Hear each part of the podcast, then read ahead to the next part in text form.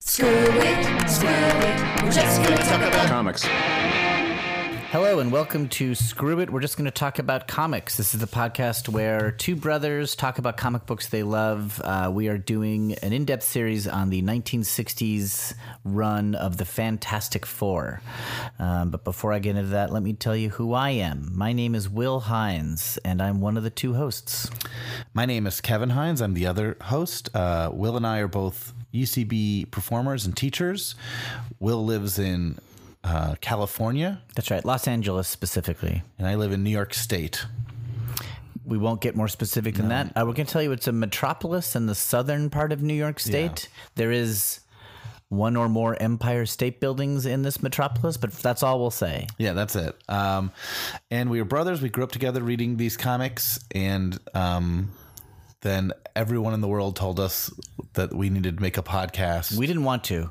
Yeah, we, we hate doing this. The United Nations uh, passed an executive request That's right. for us specifically to talk about our con, and they said, "Make it last." Yeah, you saw this on the news. I'm sure it was probably covered by all the 24 hour news stations. Which we boycott, so we would have no idea. I haven't seen. We we didn't see that. we have no access. We to didn't this. know about it until someone knocked on our door.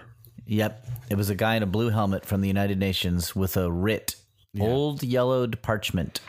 Yeah, and uh, he handed us a microphone and said, "Get to work." And then we had to kind of figure out what he was talking about. We had to work backwards from Yeah. that. So anyway, here we are doing this podcast about comic books, and um, Yeah, so this season's all been about Jack Kirby's run on Fantastic Four, which Yeah. is enormously it's long. 102 issues, and every issue has like six characters, all of whom become major players in the Marvel universe. Six characters, ten machines, three plots, four scientific breakthroughs, a couple of alien civilizations.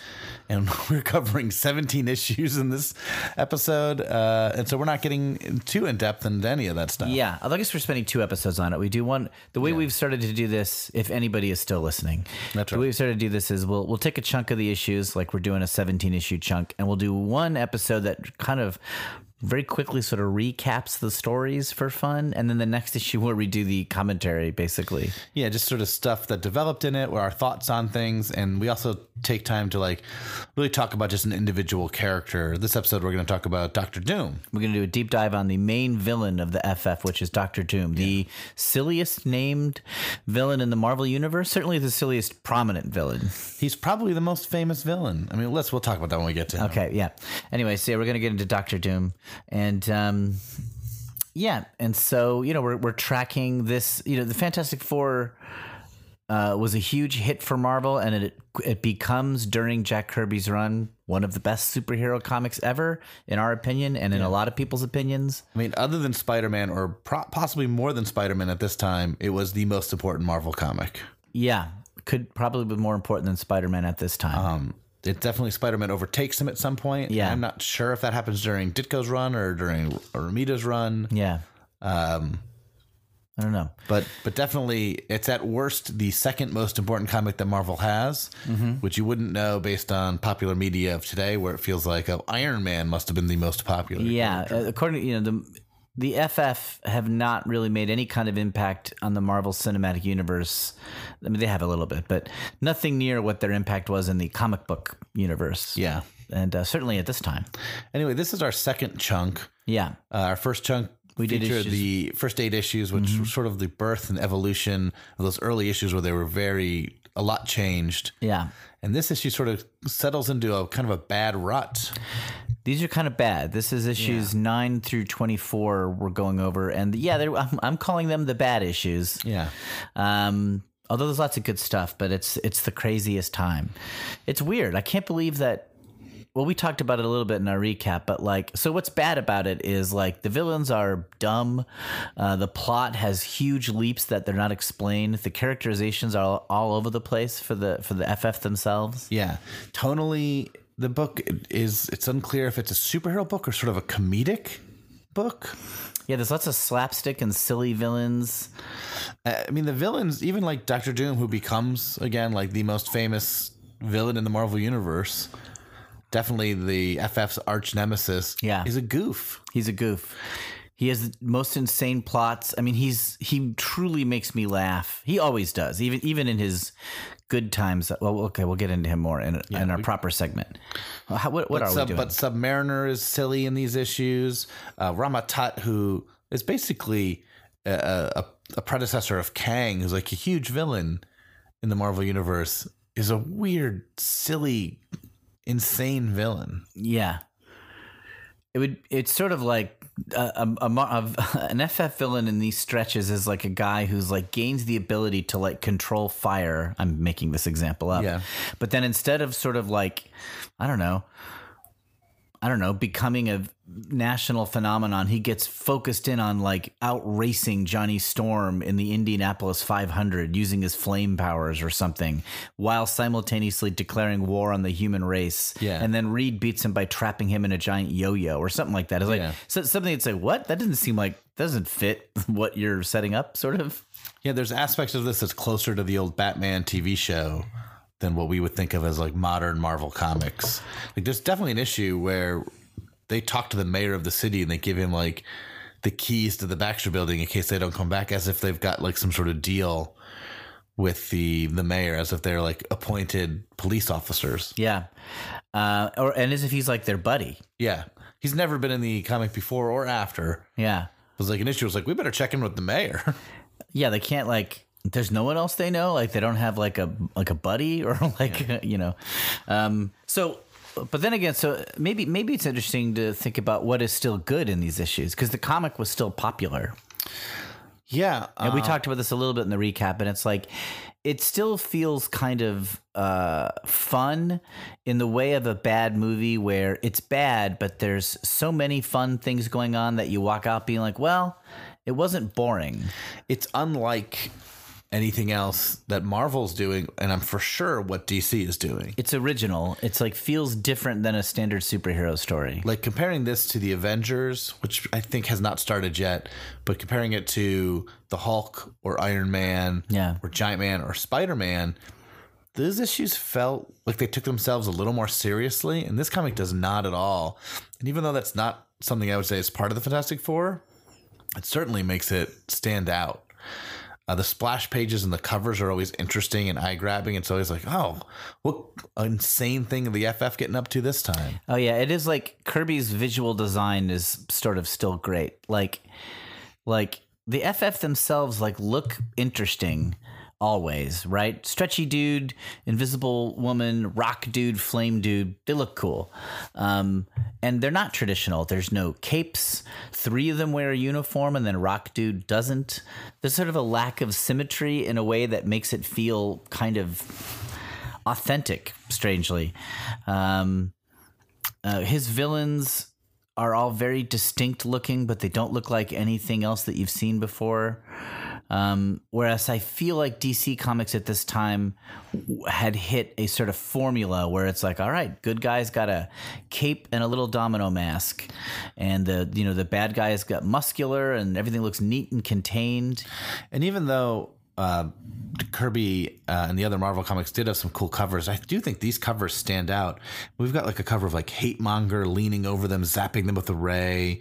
We've got like. Uh, uh, uh, even the silly first issue we're gonna we talked about, which is uh, Namor becoming uh, uh, head of a movie, Movie studio, studio, yeah. has like the FF sort of being pelted by stuff and and shamed out of the Baxter building. It's eye catching, if nothing else. I mean, this is yeah, this is Jack Kirby like trying to make a hit comic. Like he is trying to grab your attention, and he is good at it. Like he knows sort of how to set up an image so that you, especially if you're a young kid comics reader, are like want to know what's happening. There's like an issue where Doom has got the FF in his hand and he's clutching them, not symbolically, but actually they're tiny and in his hand. Yeah, it's like you know, it's a sci-fi series that runs at 100 miles an hour. And even though we're in this stretch where it veers a little too silly and a little too so fast that it's like nonsensical, you still are being entertained. And hopefully you listened to the previous episode where we recap the stuff. I mean, some of these issues are good. Like the Red Ghost and his indescribable super apes is a ridiculous concept, but it's a really fun comic. Yeah. Uh, some of them are just flat out terrible. The Infant Terrible, I think, is That's pretty almost bad. unreadable. I don't really like the Rama Tut one. I don't really like the Doom issues. Uh, the Doom has some fun moments in those. Well, the Doom, yeah. Uh, another another thing that starts to happen is um, I think where Kirby really shines in the Fantastic Four in the in the next couple of chunks, and it's starting to happen here, is weirdly not with the Fantastic Four, but the worlds they visit get very cool, and they visit the microverse in this stretch, and that's kind of a fun idea. The biggest hint to what's to come is probably the first annual where they spend some time with Namor in Atlantis. Right, and Atlantis is not just this afterthought; it is like a whole civilization that Kirby lays out. Yeah, and unbeknownst to us, there's like two or three other major players in Atlantis that we've never met before. Yeah, Dorma, and then um, His advisor, Krang. Krang, I think. We don't see Attuma yet. Yeah, Tuma's a villain who wants to take over Atlantis. We see him later on in this run. And it sort of sounds like I would say it's the kind of thing which on paper sounds like a bad idea. Like it's like, oh, what's your comic book about? Oh, it's about the Fantastic Four. Oh, okay, great. So there's four heroes. You got it, pal. What's this issue about? Well, we spend ten pages in Atlantis, and we lay out a cast of characters and a whole different. Whoa, whoa, whoa, whoa, whoa. Where's the Fantastic Four? And then we don't get to them until later. What? Like that sounds bad, but that's actually where he's strongest. They're almost, the Fantastic Four almost become like the gateway to meet all these different worlds. And like Yeah. they're almost not important. Like you could replace them with four other heroes and it would not lose a lot. Uh, there are certain times, yeah, where but they're kind of just our ambassadors to the places they visit. If you replace this with the Challengers of the Unknown, the sort of Kirby predecessors, four dudes Yeah. uh, who were living on borrowed time and going on adventures, but inserted them into these stories, they Some of them- probably still mostly work. Yeah. Because uh, a lot of what makes the FF work is not the FF, although they, they do get better than they are in these issues, but it's the worlds they visit. And it's kind of, it's crazy. I love it. And there, there's something fun about seeing these issues, um, about reading old comics. Kevin, I wonder if you feel this way. Like, once the Marvel Universe gets more established, there's sort of like a very complicated continuity that sets in. Like, you know, if Galactus threatens the Earth in FF, well, then you have to see some reference to that in the Doctor Strange issues or mm-hmm. whatever. And like, if a character loses an important family member or relationship, other characters will know that. And they start to accumulate a history. So by the time you get to like the 1980s, which is when we were reading comics, there's this whole history which makes it interesting, but it's also you feel kind of hemmed in by the past. The the the wor- and in these issues, the frontier is wide open. There is no boundary to what Kirby can do. Yeah, I also think in current issues, and this is a some people love this, but there's this aspect like if there's a huge threat, it's like, well, why aren't all the other heroes? Where's Daredevil? Where's Spider Man? Yeah. Where's Giant Man? Wouldn't they all come? Even if there's no Avengers, wouldn't Thor check out on what this Galactus situation is? Yeah, he would. he would. It's just like I don't want that story. I, Yeah. I really get bothered when I read a comic and they have to spend like two pages going, "Well, the Avengers are out of town." Yeah. like, yeah, okay, okay Yeah, just let uh, We're on I board understand why you have to do that. I don't watch, you know, uh, Spider-Man: Homecoming and go, "Oh, I wonder why uh, Ant-Man didn't get involved in this." right. It's like I just I don't think We don't about it. I don't yeah. I don't want to know. And I, I think there's something kind of fun about these early issues where there's he can make a whole civilization and not really have to worry about because hey, for example with the microverse right? There's a two part there's a two part story in this run issues. Uh, what are the numbers here for the doom ones? The microverse is issue these two here. Uh, yeah, it's issues 16 and 17 yeah, 16 and 17. um, where Doctor Doom, who we previously saw shrinking into nothingness, Yes. he um he, he discovers a world called the Microverse, and Yeah, he shrinks into nothingness in issue 10. okay, and then um. I think the microverse, the, the way it's kind of implied is that anywhere you shrink, whether it's like in New York or Los Angeles or in Europe, you go to a kingdom called the microverse. Somehow, like it's it's not just like a little land that's on your toe. It is anytime you shrink, you go to the same place. Yeah, it doesn't fully make sense. I mean, I guess it's like a little solar system, but still, that should only be in that one spot in your room. Yeah, like if, if if there's a microverse in my living room and then I shrink in the dining room, I shouldn't go to that microverse. You should be so far away from But it. in the FF, anywhere you shrink, you're in just this single microverse. So that's like silly, but also fun, yeah. and it and it makes it sort of easy for the FF and Doom to have a battle where they're constantly shrinking and growing out of this world? I mean, the FF travel to not in these issues necessarily, but they travel underwater to Atlantis. They travel to space. They travel to the microverse. They travel to the negative zone. They travel to the Inhumans' uh, hidden city. They travel to Wakanda's hidden city. Yeah, they go to Skrulls uh, planet. Yeah, it's like they're constantly f- discovering new things and new worlds, and And without the Skrulls one, you're right. They're all just on Earth. Like there's just other, you know, well, the gateways from Earth to like Yeah. other, and uh, you know, Kirby loves doing that, and it's fun. yeah, and I mean, this stuff lasts forever. Like Marvel comics still visit all these places. yeah, he sort of. He sort of was like the J.R.R. Tolkien in a way. He like kind of mapped out all these lands, and he would just sort of mention them, and you would get a glimpse, and then future artists and writers would kind of flesh them out. I mean, the first uh, during this while this one is going on, the Watcher, who is a character who sits on the moon and watches Earth, observing everything that happens, becomes the host of an anthology comic that Marvel does, where it's like the Watcher tells a story about another planet. The Watcher is maybe the biggest comics nerd in any in any fictional universe because he is super obsessed with the lives of superheroes, mm-hmm. and he wonders what would happen if things went differently. And he's here to tell. He's the Rod Serling. If Rod Serling was the biggest nerd. And but even before What If, he hosts this anthology comic of just sort of like sci-fi stories. During Oh, I didn't uh, know that. Yeah, yeah, that's he's like uh, not he's a If. co-feature in Tales to Astonish or something. Oh, oh, and it's just the Watcher stories. Yeah. Oh, and he's just like, here's something cool I noticed. Yeah, uh, uh, I guess he'd be a good guy for that. Yeah, and he does it. It's only like an eight or nine issue run. I think he gets replaced by Nick Fury at some point. Um, but like he's a spinoff from this comic. Namor spins off into his own comic. The Inhumans, who we haven't met yet, spin off into their own comic. Uh, Black Panther spins off into his own comic. It's like all these characters, these worlds that Kirby invented are just like they're the next round of Marvel comics. I mean, this is so so much of the Marvel universe is laid out in this comic. It's sort of crazy. It's but you know, it's also as we're talking about it, it's so different than the even even though the characters uh, and the names and the visual designs that Kirby makes, like they live on for still, like.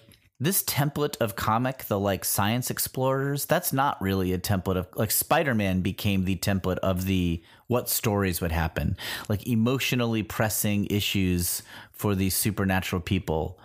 Spider Man and the X Men, that, that that's the template of drama, right? Yeah, I mean, I do think the FF, not at this point really, but eventually become a template for like a family of superheroes. Mm-hmm.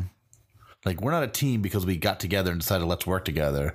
We're brothers and and lovers and Best friend. parents, and we're a family. It's like we can re- people can join and and help us out and replace us temporarily, but at the end of the day, this is the team. Like the Avengers, who are the Avengers? It's not necessarily the first lineup. It's whoever's in the Avengers right now. Yeah. It sort of has become like Captain America, Iron Man, Thor are kind of always Avengers, but Yeah. everybody else rotates. Yeah. But Captain America wasn't even an original Avenger. But the Fantastic Four always come back to these four because it's not a team. Yes, okay, but you're right. But the sort of like structure of an of an issue of FF, Sure. which is like, you know, Reed finds foam land, and they go and meet a bunch of foam creatures, and then Doom is disguised as a foam man. It's closer to probably like uh, um uh, uh pulp, pulp stories. Yeah, it's closer to like a, a, the thrilling adventure stories or whatever. You know, it's like a team of scientists feels closer to that sort of stuff. because I think like I'm always trying to f- kind of figure out why the FF haven't cracked the MCU well, or just any movie adaptation. Forget the actual MCU. Just like none of the movie adaptations of the FF have been good. Some have been hilariously bad, um, and I think it's because we are not trained to expect what the FF were good at delivering. Sort of. Um, Iron Man is in the comics before the movies was nowhere near as important a character as many other Marvel properties, but he did fit the. He's got personal stakes. He's got a good character that is that is interesting even without his costume. Uh, he sort of has a good arc. He he's pretty adaptable. Where it's like the FF is weird. Yep, I think the FF can work. You just need somebody who isn't trying to make a hit movie, but wants to make a good Fantastic Four movie. And I just don't Yeah. think that's happened yet, or isn't meddled with by producers for that. Like somebody's just sort of left alone. I mean, hopefully now that Marvel owns it, and Kevin Feige can say like, "Hey, This is what the FF. This, what is how the FF is. work. I'll find a director who agrees with that, and Yeah. he'll tell the story he wants to tell in that realm. It'll work because a group of people who are. I mean, it is a little bit. Iron Man falls into that sometimes, uh, uh, and Ant Man falls into that a little bit. It's like, oh, we're just scientists who are getting into trouble. Yeah. It's sort of what the FF become Mm-hmm. as this series goes on. At this point, they're still more reactive superheroes. Like a threat happens and they go fight it. But very shortly after this, it's more like, oh, they go to another world and unleash a threat that they need to deal with. yeah, yeah, uh, yeah. Reed gets curious about something, and they go. I think, um, you know, the recent FF movie, which was really terrible, Mm-hmm. um, with um, Miles, uh, whatever, playing Reed. Uh, Good actors, Miles Teller, yeah, I think. and um, and Michael Michael, B. B. Jordan, Jordan as the Torch, and like, uh, I really liked all the cast. Yeah. And when I watched it, I mean, it's bad real early and it stays bad. But, um, you know, I was kind of looking at it like, you know, there's elements here where I can see where somebody was trying to make an FF story. Like they visit an alternate dimension. Um, the family aspect is big. The powers are kind of burdens for them in a good Marvelly sort of way. Like there's a point where they're all being the government's like trying to test all of their boundaries, and Reed is being tortured and stretched, and uh, they they they're, they're they that's kind of a good soapy sort of like, oh, I wish this gift hadn't happened to me moment. Um, so I don't know. I can somebody was. I, I'm more sympathetic to that movie than than There are others. aspects of that movie where I think that guy understood what made them work. I don't think. I don't think his version. I think he got a lot was changed on him by producers, but I don't think. I think his version would have been ended up being boring, Yeah, might have been too serious. and then the version that the producers wanted would have been too stupid. Instead, we got sort of a boring, stupid movie. yeah, we got the worst of everybody's yeah. everybody's visions.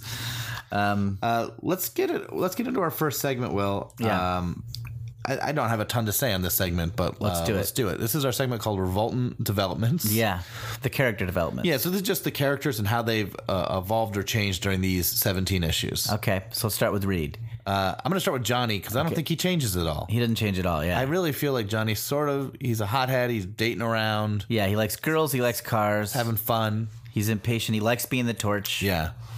There's something very fun about Johnny, and this is also true of the thing that whenever they get into fights, the Johnny Johnny and Ben always leap in first without thinking about it, and tend to get beat beaten. Yeah. But like they're the guys who we figure out the, how the villain fights and we see what he's all about, and then Reed figures out how to beat him, and then all four sort of attack. Yeah. And those two are just always leaping into the battle. There's something fun about that.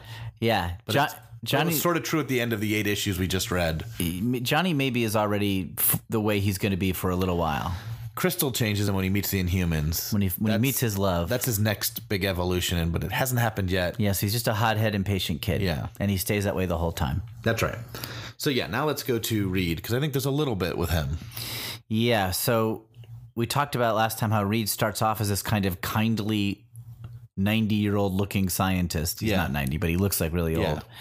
And he becomes more of a gruff army sergeant, really. Yes.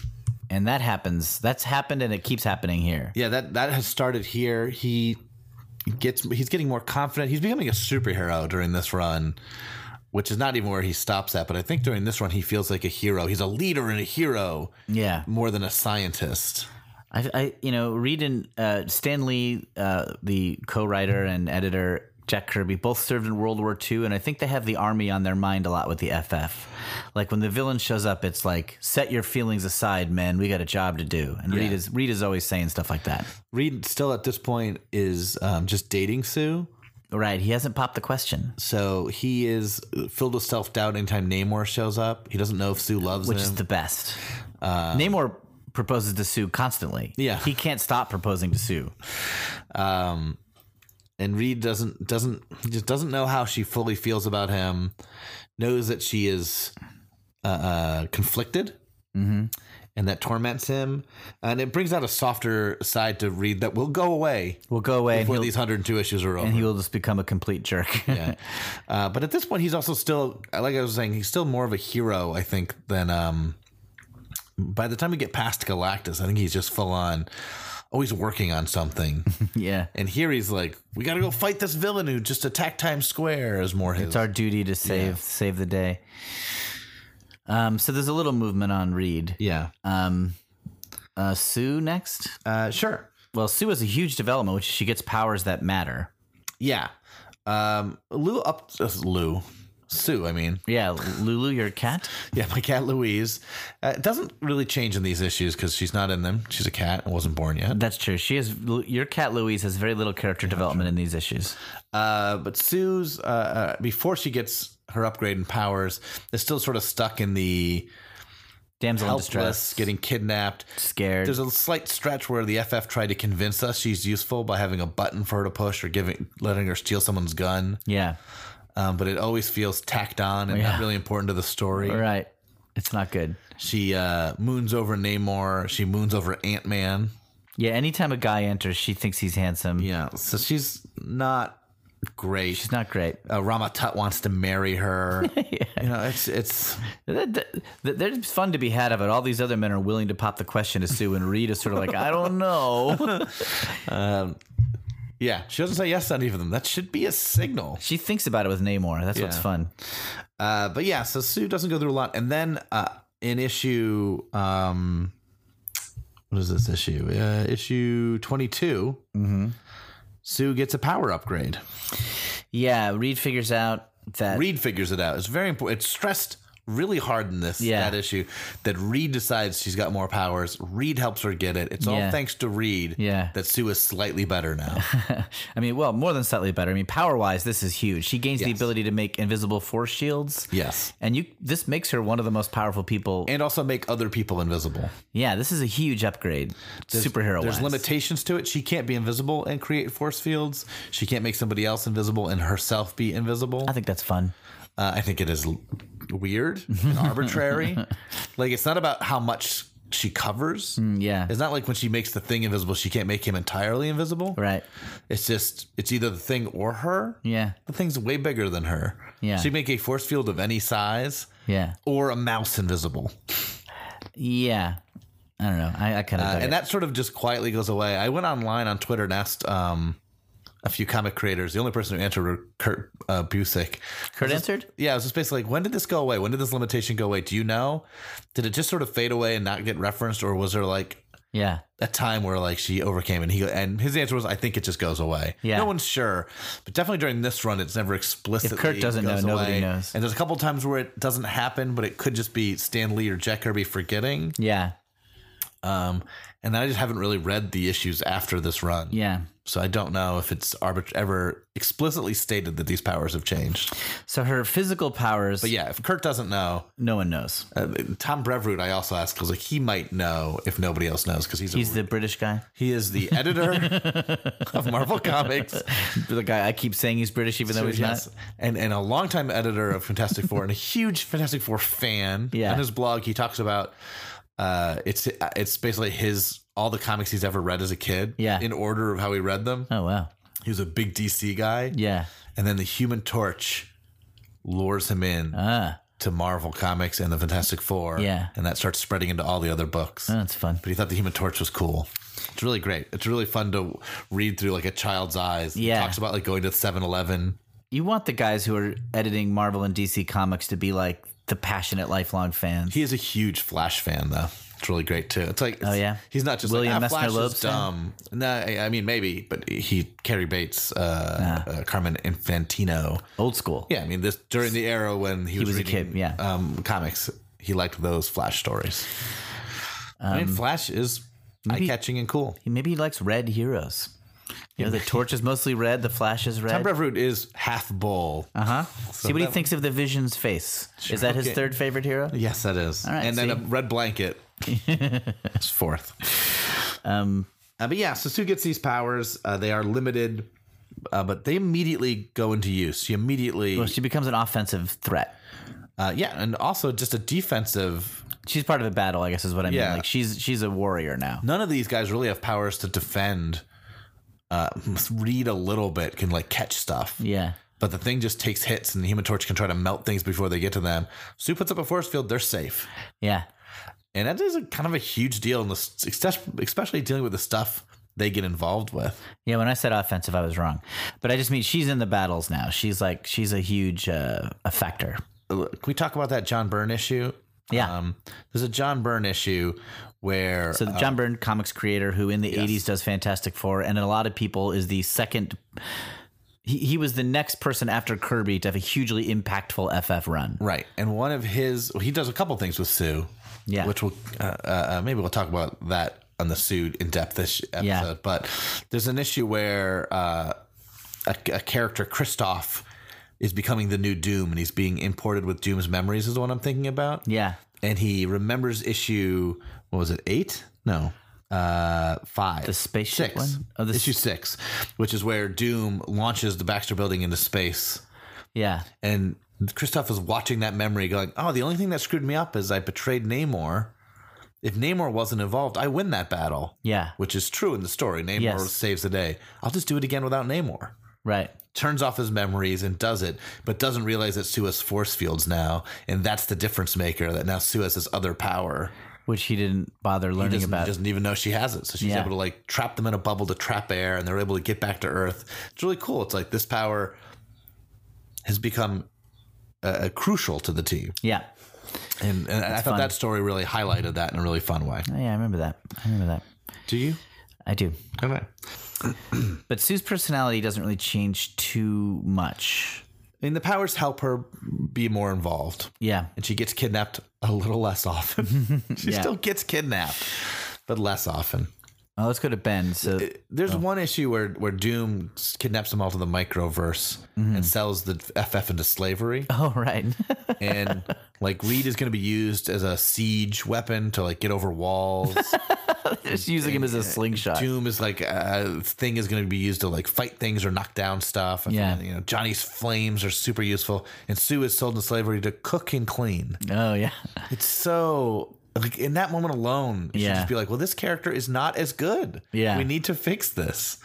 Standards were just so low. Um, Yeah. Uh, what about Ben? so Ben, the Ben, thing, also known as the Thing. the thing, Ben Grimm, who's who is the best character in the Fantastic Four and is the heart of the story and is Mm-hmm. like the breakout character for sure. Uh, he starts to become himself here because in the first the first eight issues we see him as an angry, resentful presence a lot. Yeah. but he's starting to, and then in these issues, once he meets Alicia, Well, he meets Alicia in the last issue we talked about, right? Eight. Uh, eight. But uh, well, either it's because of that, or it just is along the same time. He starts to soften and become a jokester, Yeah. and like kind of a, uh fun uncle, and like a sort of a, a, a warm football coach energy. And come on, and he becomes the most lovable and warm guy. There are remnants of um, the old thing still in these early issues. He's still like wrecking taxi cabs for no reason. yeah, uh, uh, and just like getting really mad. Like he threatens the Yancey Street gang with a bulldozer he's going to throw at them, Yeah. which would have killed. which have murdered several men. Yeah. yeah, And it, and it doesn't seem like in a silly, playful way. It seems in a violent, angry way. yeah. Um, but then it goes away, and he starts to make. What would happen? He starts to make jokes. He starts to make a lot of jokes. Stan, Stan Lee is such a funny man, and in Spider Man, since Spider Man is funny, Stan's jokes can come out through Spider Man. And up until before the thing is funny, it's hard for Stan's sense of humor to come out. But now that the thing is allowed to make jokes and sort of call things out and make fun of situations, Yeah. it's one of Stan's greatest strengths. And the thing becomes so genuinely funny. There's aspects of the thing that I don't know whether the. I mean, I, didn't, I know no one's put any thought into this when they were writing it, but is a thing making a joke or is he being sincere? Like, there's moments where he is getting excited because he's going to be shown on television, and instead they like focus on Johnny Storm, and he's he's heartbroken. He's like, "What about me, the lovable thing?" And it's like, is that sarcasm? Like, you're you're. Um, issues ago, you thought of yourself as a monster. Are you surprised they focused on the I, kid? I love it when he gets like vain and like proud and Like, stuff. I don't know how much of that is meant to. Like, I can't. I, in my mind, it only makes sense if he's being a little sarcastic. When he's like, "Oh, the idol of millions. When he says that, it seems like he's being sarcastic. But there are moments self- where he sounds very sincere when he says it, and I don't know the difference. I wrote down one joke he says here, like, uh, they ride around in spaceships and you still haven't paid off our secondhand Chevy. Thing says that to Reed. I don't think they have a Chevy. They drive around in the Fantastic Car. Like Stan Lee makes him like this kind of like That's issue nine, right? Uh, that's issue 18. Oh, 18? When they're going to the Skrull land. okay. Um, that sounded like a we're out of money joke. Yeah. Oh, yeah. So that he definitely gets funnier by the end of this run when they when he has is hired to fight the thing. He uh, makes a joke. I think I mentioned it last episode, where he refers to himself as the only one who believed in the Hulk, even though he for sure never de- explicitly out loud says the Hulk is behind this throughout the issue. And at the very end, he goes, "And only I believed in him." so that's very funny to me. Yeah. Um, he starts to just do like he starts to be sort of like a world weary. Like the, at the end, they'll be like, "We saved the day," and think like, "Yeah, you know." He'll be, he's like that, and a dime gets me a cup of coffee kind of attitude. But uh, he, he says it better than that. I don't know. He's he's such a delightful. It's such a delightful discovery when Ben becomes warm and funny and loving. And it definitely was not in the plan for him to be that way. Yeah, look, we're looking at a panel now. So this is from the Super Skrull issue where uh, they land on the moon to go to claim it, and they've discovered a lost city and the Watcher and the Red Ghost. Uh, the, not Super Skrull. It's uh, sorry, the Red Super Ghost Apes. and the Super Apes. And so they are exploring this lost city. They're checking out the Watcher. There's Super Apes around, and you know Reed walks away with his long legs carrying Sue. Johnny flies off, and Ben has to walk. and so he's walking, and he he's like got his hands behind his back, Yeah. kind of strutting along, like fed, hunched over, like like a middle aged man. kicking rocks like a child would do. For crying out loud, looks like I just came along for the ride. The only time anyone notices me when they need a hunk of muscle to save them. I must be losing my marbles. Could have sworn I saw that rock move. I'll just kick the blamed thing out of my way. He's like a he's like a little rascal. Yeah. And throughout this issue, he's like, I think he left behind a couple times in this issue, and it's very funny. Uh, just watching him sort of just It happens later, not in these issues that we're reading, and I'll probably mention it when we get to them. But one of my favorite jokes he makes is the the Reed is like, "Okay, Ben, stand there. I need to like test the intensity of this like laser ray by blasting it at you or something, or some some device where he needs like to see if." Since thing is so strong, test this device and things like, gosh, can't you ever invent something that only works on guys who stretch? Yeah. Or something like, why can't you be the guy we're testing? There's and it's such a funny thing to say. There's also moments where he'll just say things that's like, "What if I cry a little bit?" or something like, "Like don't be nervous." He's like, "Okay, I won't be nervous, but what if I cry a little bit?" Like he makes jokes like that, like he's this little baby, which he's not at all. He's not a baby, but like, I mean, I really do think Stan Stan Lee's sense of humor. Um, I, I- guess it's not underrated, but I I, th- I think it's the one thing that Stan brings to comics, which he does deserve to take hundred percent credit for, that nobody else does as well as him, and has a huge impact on the stories. He's just such a legit, corny, funny guy. And he's able to kind of make fun of superhero stories while also being into them. And it, I don't know, it's it's what it's part of what makes Marvel comics great is that there there's a little bit of a tongue in cheek thing going on a lot. And it kind of exists in the Marvel Cinematic Universe when like it's become sort of like bro humor in the Marvel movies. Like when in the Thor Ragnarok and the opening sequence when he's tied up by a chain and a demon is yelling at Thor mm-hmm. and Thor is like rotating around. So he occasionally is not facing the Yeah. demon. So Thor will be like, wait, wait, wait, wait, coming around, coming around. And then he comes around and he's okay, keep going. Yeah. And I'm like, that is a Stan Lee moment for me. Or Yes. d- descended from Stan Lee's silliness. Ragnarok, which gets almost to the point of parody of superhero films, but not quite, It's real Stan. is in that Stan Lee world. Um, because it, it's it's like a silly Stan Lee issue. Yeah. Um. So, so that starts. So that's really starts to come out in Ben in these issues. Um. How do, And you, it- how do you say the Thor director's name? Taika Wa- uh, Waititi. Uh, I don't know, and I refuse to try. Okay, well, he obviously is an incredibly funny person who's part of the New Zealand Yeah. comedy movement. What we did, what we do in shadows. What we did in the shadows is such it is such a delightfully funny movie. Uh, I've- you know, he and Jermaine Clement, uh, that whole little crew, um, uh, Taika, Taika, gosh, I'm so embarrassed, and um, and Rhys Darby and Jermaine Clement, Yeah. Um, and um, the other Flight of the Conchords guy. Gosh, I should know these things. Another well researched episode. of Screw it. We're just going to talk about comics. Uh, there's so there's there's, there's a comedy uh, Bret Bret McKenzie. Um, there's Oh, such right, a, yeah. a comedy uh, force, and um, when when he did Thor, I'm like, well, he he obviously is so funny and he deserves the credit for how funny that movie is, I think. But um, it's Stan that that found a way to work that into adventure stories, and Jack, Jack is funny too. Jack has a sense of humor, but dialogue wise, it's all Stan. I would also say I think Ditko's funnier than Kirby. I think so too. Ditko's slapstick is so good, Yeah. and Kirby's is not as good. Yeah, like uh, Kirby's slapstick is is almost too. It just too much. It reads a little too blunt. It's it's Yeah. like trying too hard. yeah, it feels fake. Weirdly, Yeah. it's like oh no, your world is not so silly. it doesn't work as well. Whereas, like when Flash Thompson tries to fight Peter Parker and Peter Parker knocks him out of the ring with one punch, it looks hilarious. It's like just such a well drawn thing. Anyway, they're good, those guys. Okay, Yeah. so that's that's thing, right? Yeah. So Uh, let, us should we take our break? We'll take a break right now, and then we're going to come back and go to whatever our next segment is, which I don't remember what that is. We'll be right back. Hey, it's us again, your hosts, Kevin and Will Hines, and we want to hear from you. That's right. You can email us at screwitspidey at gmail.com. You can tweet at us at screwitcomics. We also have an Instagram account where we post images from the comics that we talk about, and that's screwitcomics on Instagram. That's three different ways to connect with us. Tell us your thoughts about the issues we're talking about, or the format of the show, or our life choices that have led us to this point. Reach out and tell us anything, honestly, and we might talk about it on a future episode of this podcast. Thanks for listening to Screw It. We're just going to talk about comics from Campfire Media. And uh, we are back. All right, Kevin, what's our next segment? It's uh, this man, this in depth look at this monster. All right, we do a deep dive. We're going to do a deep dive on Doctor Doom. Yeah, let's talk about Doctor Doom. So we're not going to just talk about Doctor Doom in relation to these issues. in the FF overall. just Doom overall. this is the main villain of FF. I don't understand how this character became a hit. Um, He's so crazy.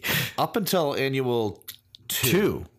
I Two, find, so two years into this. Yeah, I find the character ridiculous. his plots are ridiculous. His threats are meaningless. he never works. He's a cloaked figure with a metal mask. There's a vulture next to him in the first issue. Yeah. He can kind of do anything. There's no like clear. Yeah, he's a scientist and a magician. Yeah, it's not clear what his deal is. Um, He loses significantly. I mean, he, feels like he feels like a, a, a Flash Gordon villain. yeah. Uh, like just like guy who's taken over the world and you never know his backstory and you never gonna His find name's out. Doctor Doom, and that tells you everything you need to know. I mean, his name is Doctor Doom. His real name is Victor Von Doom. Von Doom somehow is the only way to make Doom even crazier. oh, and he's German. Oh, forget this dude, Yeah. right? Like the two Jewish guys in New York City are making a super a super villain. Two guys who fought in World War II are like, oh, we'll make him worse. We'll make him German. yeah, it's just there's nothing about this character that. I mean, Namor feels like a cool villain. Namor is great right away. yeah. Uh, I would even say the Red Ghost feels more serious to me, and he's got apes working for him. but the Red Ghost is like this communist threat. He can phase through walls. He's a scientist like Reed. He's the polar opposite of the team. Like I get that character more than this. Just like, oh yeah, this guy Reed's old roommate became a supervillain named Doctor Doom, And he's mad because his face got burned. which that's not even. A thing in these issues Oh, until not. annual two, we don't even know that he I just wears a mask. I think, right? Oh no, he does. He takes it off when he meets Stan Lee and Jack Kirby. we don't know why it's deformed, but we do find out he's got a horrific face at that point. Yeah. I think like Jack Kirby is a genius, but also a genius. Uh, I, I picture Jack Kirby just like a guy on a jetpack flying through the sky with no steering system. I just wonder, and I, there's no way for me to know. But when people read the early Doctor Doom comics, did they go, "This guy's cool. We hope he comes back," or was it just Stan going, "I like this name. I like this look. I'm bringing him back." Or maybe Kirby. and we brought him. They brought him back so much that you just became like, "Oh, I guess this guy's important." Yeah. Like when the Frightful Four first show up, they don't do anything for a while, but each issue is all the characters talking about what a threat they are. Yeah. Like Reed and Johnny and Ben are all like, oh, we, we're in real trouble if it's all four of these characters. Paste Pot Pete Yeah. teamed up with someone, we're in trouble. Teamed up with the wizard and, they his say flying it discs. so much that it eventually I'm like, yeah, I guess they are a threat. yeah, you start to believe it. And I think maybe there's some of that for Doom. uh, at least initially, because he doesn't really feel like a threat, even though he can kind of do anything he wants for the story. Well, I'll tell you what Doom- he shrinks the team anywhere they are at any time he wants. When we meet Doom, he has a time travel device. That's right. That's his first move. Yeah, he is to send them back in time to Yeah. get jewels, and then he never uses that again, or rarely. His next move is to launch them into outer space with like with like a, a thing the size of like a canister of like instant coffee. Yeah, is able to lift a skyscraper into space. That's his he's- next move. He's got moves. And that's before space travel was a thing we did. Yeah, We had not landed on the moon yet, but Doom launched a skyscraper into space. yeah. Um, and um, the other thing he's great at is speeches. He transfers minds. Oh yeah, he Reed. can switch my he switches bodies into Reed. So he he's hugely powerful. But yes, he's uh, uh he's a talker. his dialogue is great. I mean, like Doctor Doom's speeches are so insane. Uh, I think Kevin, I remember a memory of you and me as kids reading out loud FF to each other. Like I think we read issue five out loud. We I, we have it on tape somewhere, Uh, yeah, and uh, audio tape. Yeah, audio tape. Yeah, and like. And the Doom, we were giggling reading the Doom speeches because they were just so outlandish, but like really fun though. You know, like a super. Like he's the kind of villain who is like, "What are you gonna? You know, what are we doing tonight, Pinky? Or what are we doing tonight, Brain? Same thing we do every night, Pinky. Taking over the world or whatever. Like Right, right. that's Doom. Like Yeah, yeah. he gets up every day and he's like, "Well, I have to get about running the whole world." But even the Fantastic Four will not be able to survive the dread fury of my hurling power spheres. There they are now, together again. I do not see the girl, but she is unimportant. Once my power spheres have destroyed those I can dispose of the invisible girl, I can dispose of the invisible girl at my leisure. Yeah. Ah, my greatest weapons are working perfectly, attracted by their body heat. The spheres are completely encasing the trapped trio. Like, what a. And now my spheres are spiriting them into another dimension. Incredible. From which they can never escape till the end of time. They're gone. I have won. At last, Doctor Doom has defeated the Fantastic Four. And then the invisible girl saves the day. Uh, yeah. How did she save the day this time? She just snuck up on him. no, they didn't. No, she didn't do anything. Oh, she didn't do anything. Uh, They just turned on a force. They used a device to stop him. Oh, okay. This is back when Sue couldn't do anything. Sue wanders around and uh, trips him Okay, well, that's right something. here on page twenty. Good going, Sue. She uh, cooks him a meal, and it's like, and it upsets his stomach. I mean, eventually Johnny shoots him flames and he falls out of an airplane and hurls into nothingness. So that's the other thing Kevin and I love is the first couple of times we meet Doom, they just he's, he's always hurtling away into nothingness. They send him into space. They throw him out of a plane. They shrink him to a dot. He's got he. The last thing we see of Doom is always him going no. And this is the arch nemesis of the Fantastic Four. There's uh, God. There's nothing funnier to me than Doom just hurtling away. But it starts to change when we get to his origin, right? We find out his origin. His origin is legitimately good. yeah, this, his origin um, beefs him up in a great way. We find out he was a uh, uh um what do you call him? Nomad. Not a nomad. Well, gypsy. Gypsy. Yeah. And I think gypsy's now an offensive it term. is. I mean, that's what But- they use in this comic. But that's that's that's how he's described Well, I this think- comic for years and I think years. the the definitely the stereotype of like gypsies. Um, I mean, I think they called themselves. I don't know. I guess I don't know enough. We don't know, but like this is the term that it, they are Eastern European nomadic tribes of peasants. Yeah. and he is one of he is one of that tribe. and his his father is killed. His father's out of the picture very young. Yeah, and then his mother is killed, Raises him for a while and Yes. then is killed, and that's devastating to him. and he's left with his people, and he sort of sets his mind on like learning the mystic arts so that he can f- bring his mom back to life. Yeah. He wants to so little little Batman going on here. Yeah. Like he misses his parents. He's also he was already a genius as a child. Was already showing the, the signs of being a genius. So he goes to America to study with at the best schools. Yep. So he's extremely smart. He has access to the dark arts. He has a huge chip on his shoulder because of how his people were treated and how his parents were taken from him. And Yeah, um, he's uh, an angry, resentful genius with, he- with magic powers. he's reacted to that by um, having severe, supreme confidence in myself and nobody else. I'm I can only rely on me. Everyone else is inferior to me. And I can't trust them. And up to this point, he's sort of been proven right on that point until he meets Reed, Yeah. who takes one look at one of his inventions and goes, I think you made a mistake here. Yeah. Doom won't listen to him. Right. Doom has too much pride. Yeah. And then the device blows up, scarring Doom's face. Uh, there's some dispute Over how much he was scarred. when we first learn of this in Annual 2, and for a long time, it is implied that it's horrific disfigurement. Because you only hear Doom's reaction to it. Yeah. You never see it. And but I I think it's it's not like implied there's any mystery here. Like when we first learn of it, it's like, oh, he's disfigured. But Kirby has said in his mind it was a small scar. And he was just so prideful that that was enough for him to treat it as if it was a disfigurement, which is cool. Yeah. Uh, and some people think he was horribly disfigured and it was such a tragedy.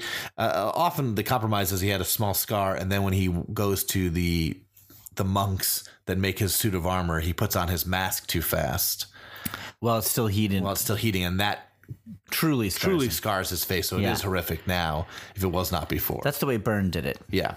And I think that's pretty That's accepted. accepted pretty pretty much. Um, so that origin story, like the gypsy background, the loss of the parents, the being neglected and left for dead, or not left for dead, but like nobody to raise him, and then he, but he does have a guy who like becomes his like teacher, who like takes care of him. yes, there's there's some one of the gypsies. I just don't know the, the other. I don't, I don't, that's, I don't know either. uh, uh, sort of takes care of him and sort of becomes like a servant for him when he become when he takes it's over It's like his Alfred, basically. Yeah, because it somehow and I don't know quite how he did this. He becomes king, a monarch, a monarch small of country. Yeah, um, of a fictional Eastern European sort of principality, and um, but all of this kind of does make him a better character. Like his pride, his uh, humble beginnings, his he sort of is like evil Batman, really.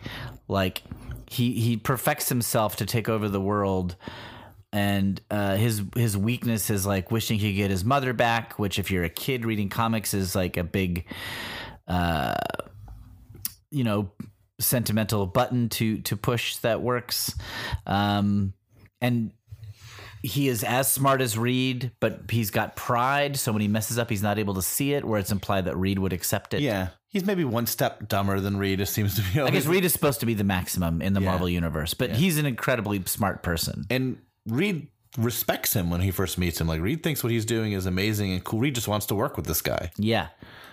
It's like, oh, this is a great thing. You have a little mistake here, but this is great. You can check over my work. It's sort of implied. Yeah, like- yeah. Like, Reed would listen if Doom pointed out a mistake in in Reed's work. yeah. He would double check those numbers. When I think of Doom, I think of the word bah. like he's always telling people, bah, I don't need you, you weak, inferior mind. Um, but uh, yeah, it's sort of it, once Annual Two comes around, he he's a better story. Um, and yeah, I, he becomes a more interesting character. His connection. I mean, it was already explained that he was a roommate of Reed. Yeah. it felt so random. yeah, it's like this guy. but now we get a little bit more into it. He feels like a real person, despite his cartoonish name and cartoonish look. the Eastern European background helps because, like, why are you wearing a big metal armor thing? But he was sort of around people where the technology was was Yeah. was older and like they didn't, you know, armor doesn't seem so crazy. He he's part of he, he's studied dark arts and rituals from sort of like Tibetan monks. Yeah. So like the robes that he wears make a sort of sense in a way. Yeah. They they find a way to justify the weird decisions that I bet you Jack Kirby just picked because he thought they looked cool. And so now this guy who uh, already has like a really good look and a memorable name, if a bit ridiculous, does sort of step up and become like the main villain. Like during the very first Marvel crossover, Secret Wars, Yeah. where an alien being known as the Beyonder takes all the heroes and villains onto his planet and says fight each other. Right. And I, I love it. I don't care if it's bad. I, People love I- the Secret Wars. When I reread it, I still am like, I still like it. Yeah. Uh, but Doom is the one who sort of becomes like the main villain of that story. Yeah. Over Magneto, over uh, whoever else is there. Yeah. Definitely over the Beyonder, who isn't maliciously evil. Uh, there's no Spider-Man villain powerful enough to take that down. Doctor. Octopus is there, but it's just like, no, Doctor Doom is a bigger villain. Yeah. And Doctor Doom, even at this stage, you could tell Stan loves him because Doctor Doom shows up in issue five of Spider Man. Yep. He definitely fights Iron Man. Um, right. He's he takes the tour of all the Marvel Uh, Yeah. properties. He gets his own comic for a short while called Supervillain Team Up, where Doom teams up with different villains Yeah, they loved him. and lose. I guess I, I never, I've never read it because back then villains never won. yeah. So yeah, Doom was like a legitimate character, uh, like the main villain in the Marvel universe. I remember uh, there was a crossover event. I forget when this was called Acts of Vengeance, where all the villains sort of got together and go, "Hey, let's just switch heroes. Maybe we'll win. Like Yeah. you take out Spider Man for me, and I'll take out uh, Daredevil for you, sort Yeah. of thing." And all the villains agree to do this, but Doom doesn't. Doom agrees to do it, but then secretly gets involved in fighting the Fantastic Four because he's like he doesn't want anyone else to beat them.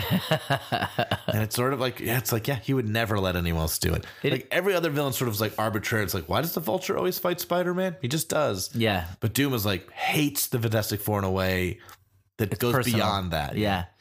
Um, he, beyond he- coincidence. I definitely remember as a kid reading the comics that when Doom shows up, it's fun because he is full of bravado, full of confidence, pretty pretty powerful generally. So he's Yes. a real threat. I mean, when a when a true villain emerges who just is unapologetically to his core evil, it is a blast. I think the story in this run where he takes over the Baxter building and the FF to fight their way back into the Baxter building is a really good Doom story. Yeah. I think it's my favorite Kirby Doom story Oh, interesting. um, that we'll get to in a while. Yeah. Uh, and then there's also the one where he takes the Surfer's powers, which is a little bonkers. It's a little crazy that he becomes like a cosmic entity. Yeah. Um, yeah. Um, I don't know. He, he's one of the premier villains of the Marvel universe. I think he's tough in the movies. I think he's tougher than Fantastic Four in the to movies. adapt. His Yeah. name is crazy. He's so comic booky. Yeah, he's so Flash Gordon-y. Yeah, I mean it. It's, It doesn't age well It's at all. similar to like when Iron Man decided to adapt the Mandarin. They sort of made him a fake character. Yeah, an actor pretending to be him because it's Yeah. like, why else would this character Just exist? it's hard to sell it as a real villain. yeah, um, And if Doom has a little bit of that to him, it's like the look would look weird in the comics. yeah. The name is really hard. In a, in a world where lots of dumb names are being Yeah. thrown about, you got somebody named Ant Man. Doctor Doom still sounds too crazy. I almost think you can't have Doom at all in the first movie yeah, because he just takes up too much time to kinda do like- him right. you know what? The closest to this problem is the Green Goblin, which is like he looks insane. That Yeah. name is silly. His powers are sort of impractical. But the Goblin mm-hmm. has the advantage that the character is crazy. yeah, So he's like, I'm nuts. That's why I'm doing it. And Doom sort of isn't supposed to be crazy. Yeah. Also, Norman Osborn is not so bad. Like Yeah. as a story, like the the story behind Goblin is easier to swallow. Yeah. There's less there's less moving parts for sure. yeah. Like Doom is a whole movie on his own. It would be like if his name was Norman Goblin.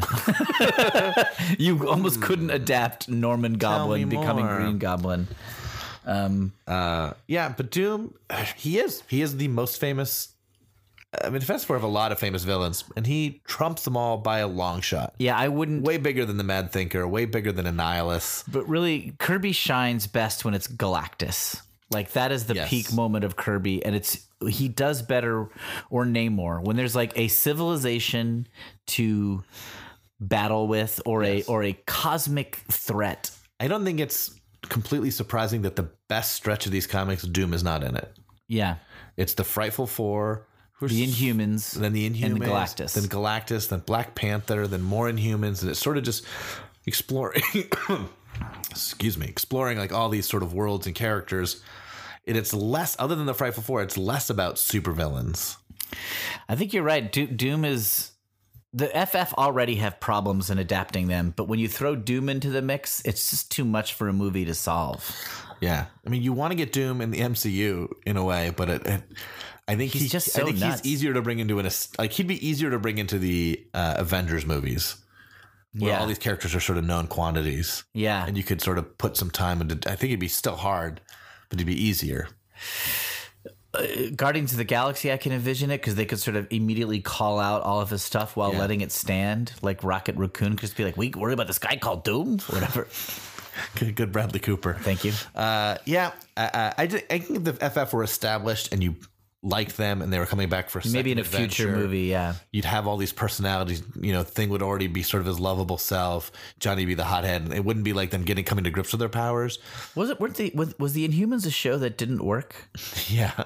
Uh, already? I think that's such a disappointment because the, the- Inhumans are so great. The story is, and I don't know how true it is, is that um, Kevin Feige and this other guy, Avi Arad, Uh huh. were sort of at odds fighting over what could become movies. And Avi was sort of in charge. Uh huh. And so he was the reason they didn't make any female superheroes because he's like, they don't work. Catwoman was a failure. Supergirl was a failure. These movies are bombs, even though those movies were bad. Right. Reason. right. So he wouldn't approve like a Black Widow movie or um, Captain Marvel. Uh-huh. And what happened was Kevin Feige was doing all the work, and somebody was like, "This is the guy who knows everything. Let's put him in charge." And maybe Kevin Feige said, "If I'm going to keep doing this, Yeah. you got to put me in charge." Yeah. And Avi Arad was put in charge of the television stuff. Okay. And he was the big thing of like Inhumans. And I think his thinking was we don't have the X Men, so let's just use the Inhumans as our X Men. Okay. That's not. So, Not to- totally crazy, though. The humans are so weird and Yeah. so tough to wrap your head around. they're so vague. Yeah. They occupy this weird middle space. They're not like the Guardians of the Galaxy, which were like not a hit, but sort of like pretty clear what they were. Yeah. Inhumans were sort of like, what do you do with these guys? No Yeah. one's ever really cracked that nut in a long term series. Yeah. But because of that, it became it went from a movie to a television show, and it became a low budget television show because Uh. nobody believed in it. Though it had a movie release. It was like it, it. The first two episodes released as an IMAX movie theaters, and it was just a. I've never seen an episode. It looked bad. Yeah. It got bad reviews. It did not last long. Uh. Well, in the in the FF comics, I love the Inhumans. Yeah. We'll, we'll get to them. I don't like the Inhumans As an idea? except every time I read them. I love everything. Nothing about them like Black Bolt. Don't care. Yeah. Medusa seems silly. Karnak, I kind of dig Karnak. I love Lockjaw. uh, but then in like in these comics, I love the Inhumans. Uh, and then Yeah. Paul Jenkins did a 12 issue series where I loved the Inhumans. Yeah. And, and Marvel did this big push for the Inhumans. I didn't really dig those, but then every now and then someone would come in and just do like a core Inhuman story, like uh, Christopher Priest did one. I was like, ooh, that's good. yeah. And I'm like, oh, you know what? They do work. They just, They're very. They're the most Kirby-esque thing. they shouldn't ever work. They shouldn't work. uh, we're going to talk way more about the humans when they show so up. maybe we should move on to our next uh, segment. Yeah, let's do it. Uh, we're almost We're out almost of done. segments. We're almost out of segments. That's good. We're at the uh, Fantastic here. chat. All right, so we give each other a um a challenge. Yeah. All right.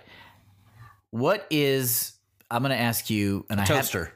Okay, that doesn't Okay, I'll tell you what my question is right. now. Let's stick with my answer though. Go. All right, what is the one way? What is a story you could pitch in this run to make Sue have a shining moment? Okay, so there's a toaster.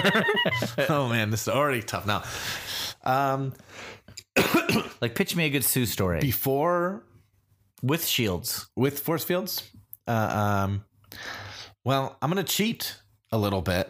There's a great story by uh, was it Jeff Parker?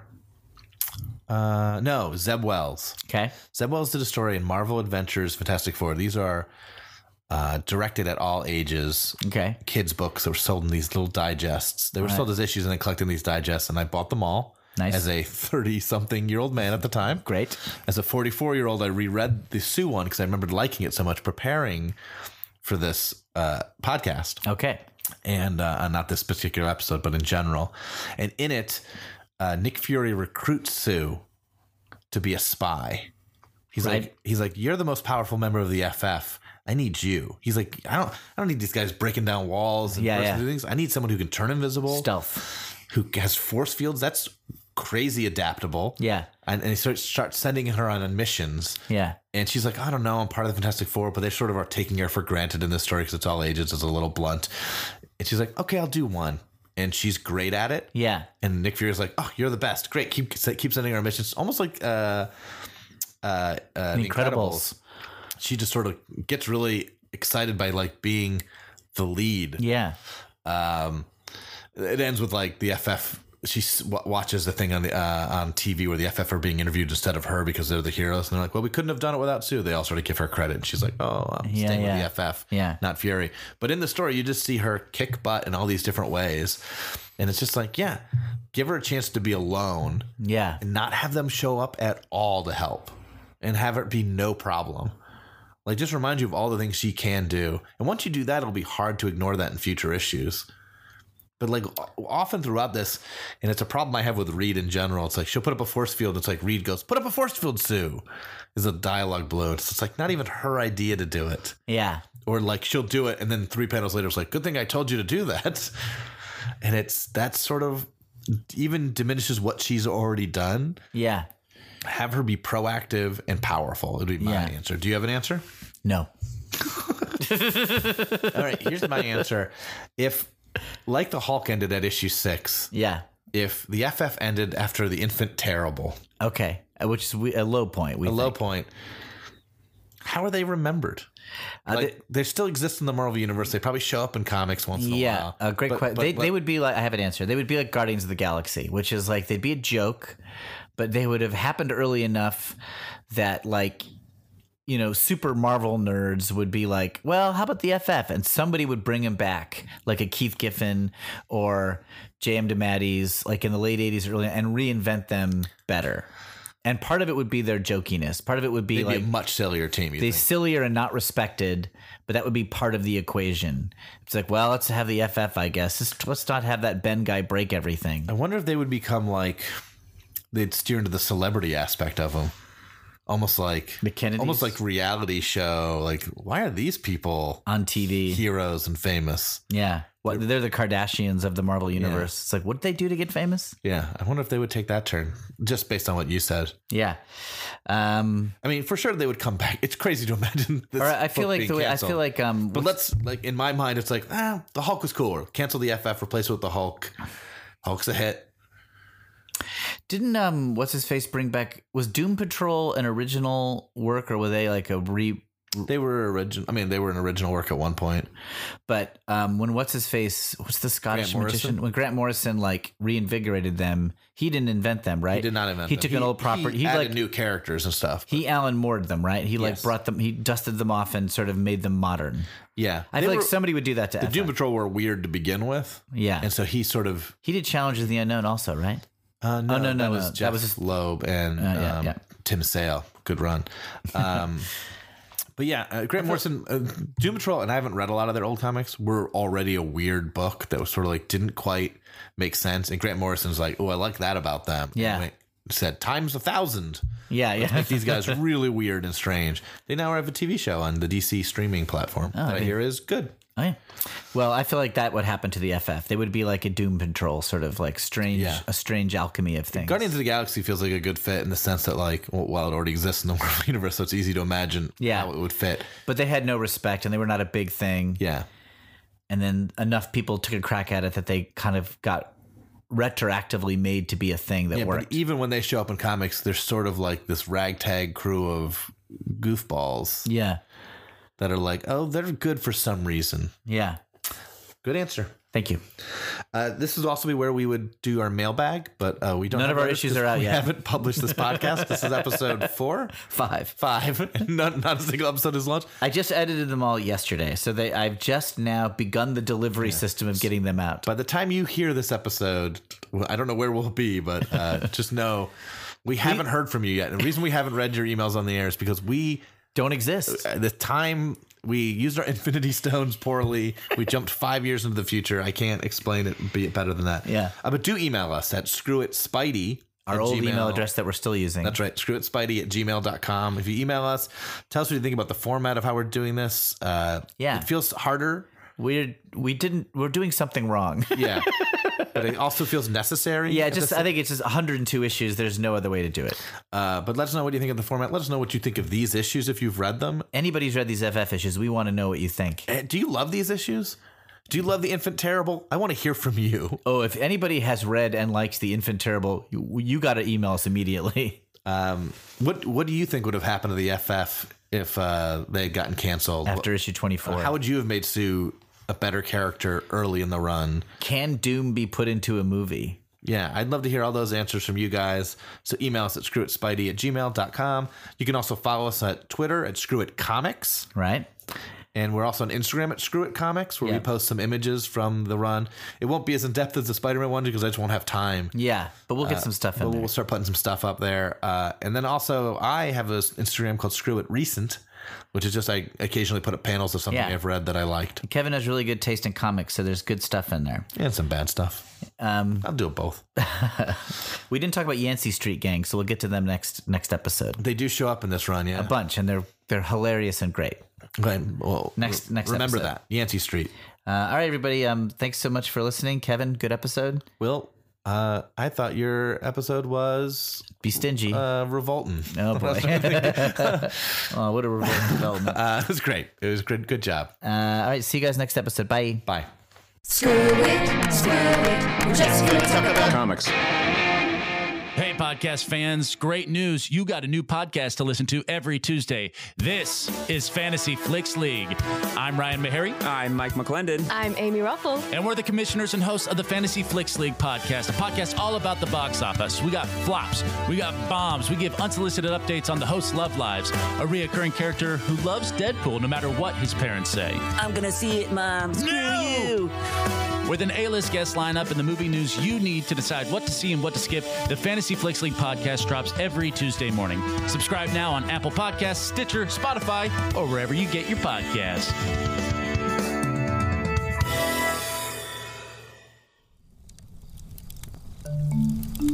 Campfire.